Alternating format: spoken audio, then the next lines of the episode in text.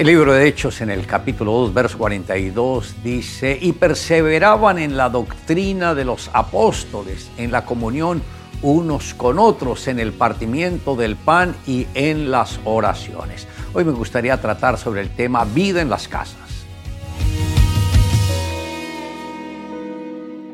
Es interesante observar cómo en ese momento de avivamiento y despertar espiritual no quedó centrado exclusivamente en los templos, sino que se extendió a las familias. Cuando se reunían, practicaban de esa fraternidad. Tenían un momento donde ellos compartían, pero siempre lo más importante era la oración de la palabra.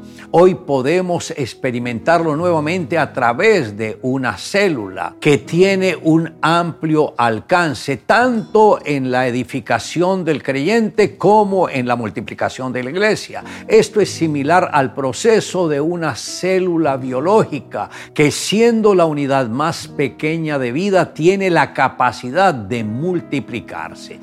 Toda célula se alimenta, crece y se reproduce en otra. La experiencia de los primeros cristianos nos presenta una característica de ellos que se determinaron en transformar sus vidas a partir de la palabra. Y en primer lugar, ellos fueron perseverantes. Qué importante es tomar la determinación de no volver atrás. La iglesia primitiva entendió que para poder lograrlo debía reunirse con aquellos que compartían su misma fe. Esto los llevó a resistir la obra de las tinieblas y a descubrir el plan del Señor sobre sus vidas también a vivir con pasión el cumplimiento de cada una de las promesas. En segundo lugar, guardaron la doctrina.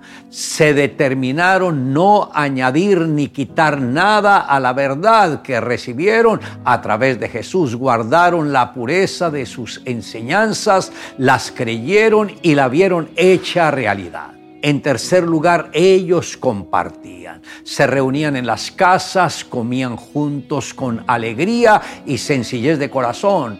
Y hoy en día cada uno de nosotros podemos hacer parte de una reunión familiar, como lo hicieron los creyentes en la antigüedad. Y para esto necesitamos influenciar en otras personas donde con el paso del tiempo se convierten en verdaderos amigos con los cuales podemos orar y estudiar la palabra. Y cuando se determina abrir una célula en su casa. En cuarto lugar, añadían. Cada vez que el Evangelio es compartido, estamos testificando de lo que Dios ha hecho con cada uno de nosotros y cómo se está creciendo a través de esa relación con otras personas.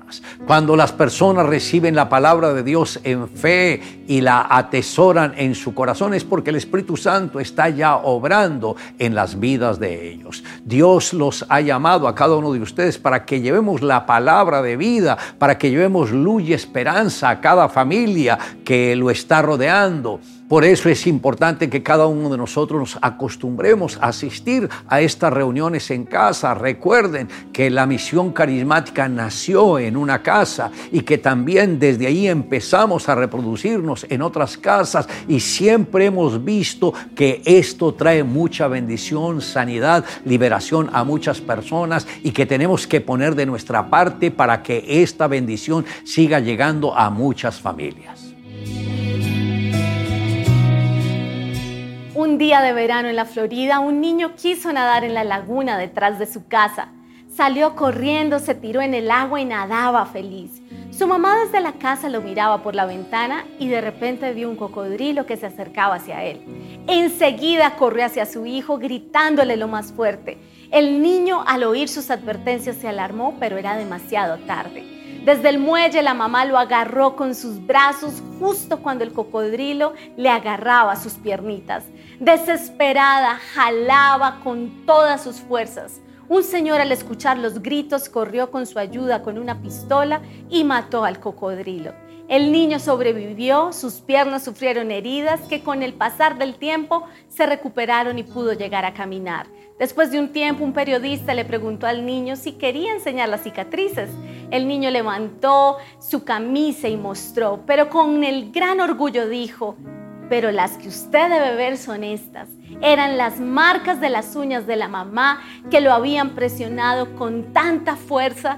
Las tengo porque mi mamá no me soltó y me salvó la vida.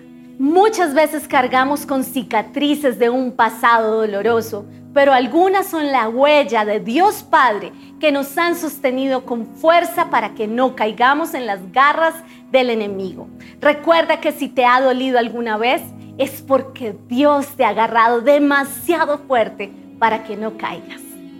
Le invito a que me acompañe en la siguiente oración. Amado Dios, gracias por permitir que podamos reunirnos contigo y con otras personas en nuestra casa o en otras casas. Gracias Señor porque dejaste todo ordenado para que nosotros siempre estemos conectados contigo en una o en otra forma. Gracias por pensar en nosotros, por amarnos, ayudarnos, fortalecernos y sobre todo por salvarnos. Te amamos Dios en Cristo Jesús. Amén. Declare juntamente conmigo y perseveraban en la doctrina de los apóstoles, en la comunión unos con otros, en el partimiento del pan y en las oraciones.